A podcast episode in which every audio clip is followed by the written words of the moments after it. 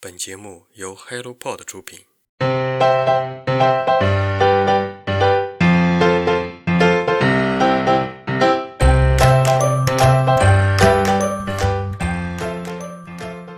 Hello，大家早上好，欢迎来到晨间舒适，我是花花。不知道大家是在什么时间听节目，又或是在一种什么状态下听我们的声音和故事？就在此时，夏日的清风顺着铝合金的网格敲打着窗帘。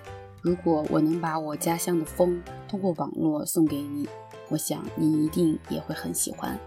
带着泥土，带着蓝天白云，都送给你。无论你现在在干什么，打开窗户，深呼吸，你会感觉到关于这个城市独特的记忆。有花生的寻常一天，美国作家雪莉·杰克逊，译者。钱嘉南出品方明世。雪莉·杰克逊是美国短篇小说大师，擅长写心理悬疑和惊悚小说，被誉为哥特小说女王。她影响了史蒂芬金、尼尔·盖曼等诸多名家。2007年，美国文学界为了纪念她，设立了雪莉·杰克逊奖，以表彰世界杰出的心理悬疑、恐怖、黑色类小说。雪莉·杰克逊的小说往往关注普通人在温和、熟悉的日常生活中突然遭受坠落，从中剖析人性的阴暗面，用讽刺的手法揭示浪漫幻想背后的复杂，有时候甚至是令人不寒而栗的恐怖现实。作品中作为描述当代女性和少数群众遭受困境、现代城市生活给予人带来的惊慌失措、乡村陋习的残暴。个人与家庭与社区的冲突，至今仍然具有深刻的启示意义。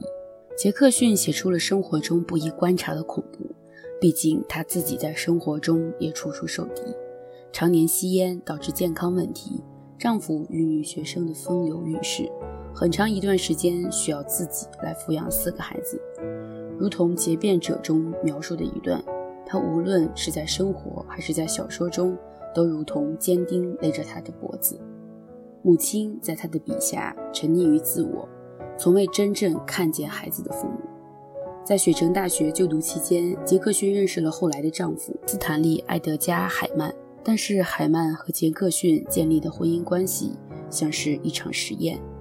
海曼希望继续在婚外和其他女性发生关系，而且会向杰克逊坦白交往的所有细节。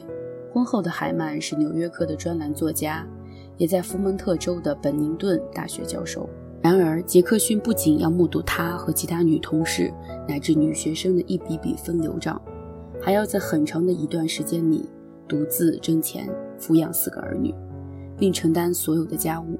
杰克逊和丈夫所生活的大学城本宁顿是一个非常保守、闭塞的新英格兰小镇，一如他虚构的世界。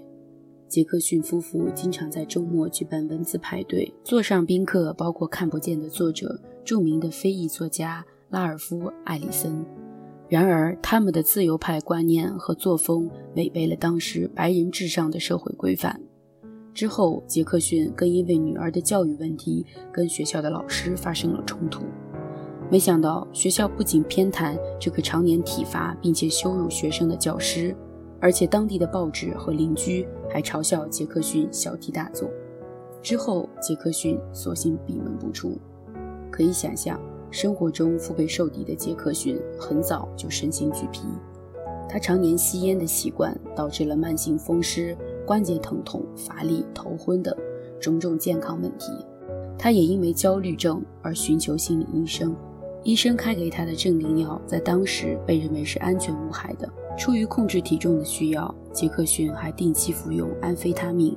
叠加的药物使用和成瘾不仅没有缓解他的焦虑症，反而加速了他身体的衰竭。1965年，杰克逊在家中午睡时，心脏突然停止跳动，享年48岁。虽然杰克逊多舛的短暂人生不应成为对其作品要旨的全部解释，但当同时代的读者指责他的作品太过于极端，扭曲乃至于邪恶的时候，我们或许可以看清那些读者的盲目，对当时女性和少数族裔所遭受的困境，对笼罩全球政治的冷战和越战，以及对于作为根基人性阴暗面的熟视无睹。书籍贝恩，英国作家道格拉斯·斯图尔特，译者席小丹、钟怡莹，译林出版社。在看到这本书之前，我被书评有点打动，请你先来听一听书评对于他的描述。布克奖评委会这样说：“我们被这本处女作深深折服。他对酗酒、勇气与爱的描述私密、动情、扣人心弦。书籍贝恩生动地刻画了一个英国过去历史中处于边缘的赤贫社会，悲伤而又近乎充满希望地关照了家的意义以及欲望的破坏力。”科克斯文学奖这样说：“爱怎么能如此强大？”同时又这样无助呢？书里关于情感的真实会让你感到心碎，你会永远记得书籍贝恩这本书堪称经典。美国国家图书奖，书籍贝恩是一部让人痛彻心扉、久久难以忘怀的处女作。在抒情现实主义的传统下，作者笔下的人物极富深度，场景至真完美，语言细腻动人。流动的视角让1980年戴格拉斯工人阶级的生活在斯图尔特笔下更加立体。奥巴马这样说：“布克奖大奖作品让我看到了小说的力量，这种力量让我们能够设身处地地为他人着想，理解他人的挣扎，寻找解决问题、带来改变的方法。”科尔姆托宾说：“家庭环境、城市废墟、卑劣的人群、学校里的霸凌。”持续不断的暴力威胁，组成了一幅痛苦的场景。但与这些相抗衡的是一股强大的潜在的情绪。斯图尔特建立了一种温柔的氛围，包裹着无助的书籍和他更为无助的母亲。看完书评，对于书的定位也有了大致的了解。这是一个充满情绪、充满悲伤的故事。故事从主人公舒吉八岁时开始描写。他出生在上个世纪八十年代的格拉斯哥，这是一座矿业为生的城市。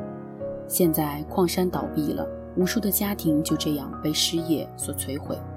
在本该无忧无虑的童年里，书籍的父亲不停地出轨，母亲隐忍着背后歇斯底里，哥哥姐姐对于家庭绝望后的逃离，小书籍的生活在重压之下失去了原本应该有的鲜艳色彩。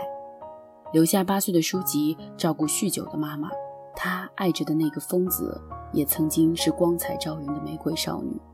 但是生活的重压、种种的不如意、对丈夫的失望，还有总是生活在幻想的一切，压垮了母亲阿格尼斯。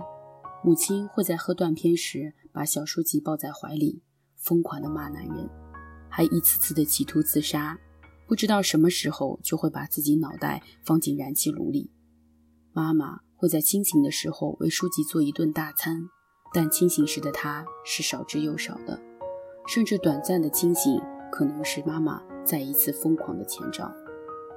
但小书籍从没有放弃过自己的母亲，他会偷偷藏起一部分救济金，在妈妈把所有的钱都去买酒之前，给她准备好食物和水。他会跟在妈妈身后，像一个大人一样收拾着妈妈因喝醉散落一地的物品。因为他坚信，爱就是最温柔而坚定的力量，一定能给生活带来救赎。他更希望自己成为母亲的庇护所。他去愿意雇佣未成年人打工的超市，为生活赚取生活费。他忍受着孤独、嘲讽，也绝不会像矿区的那些同龄人一样放弃学业。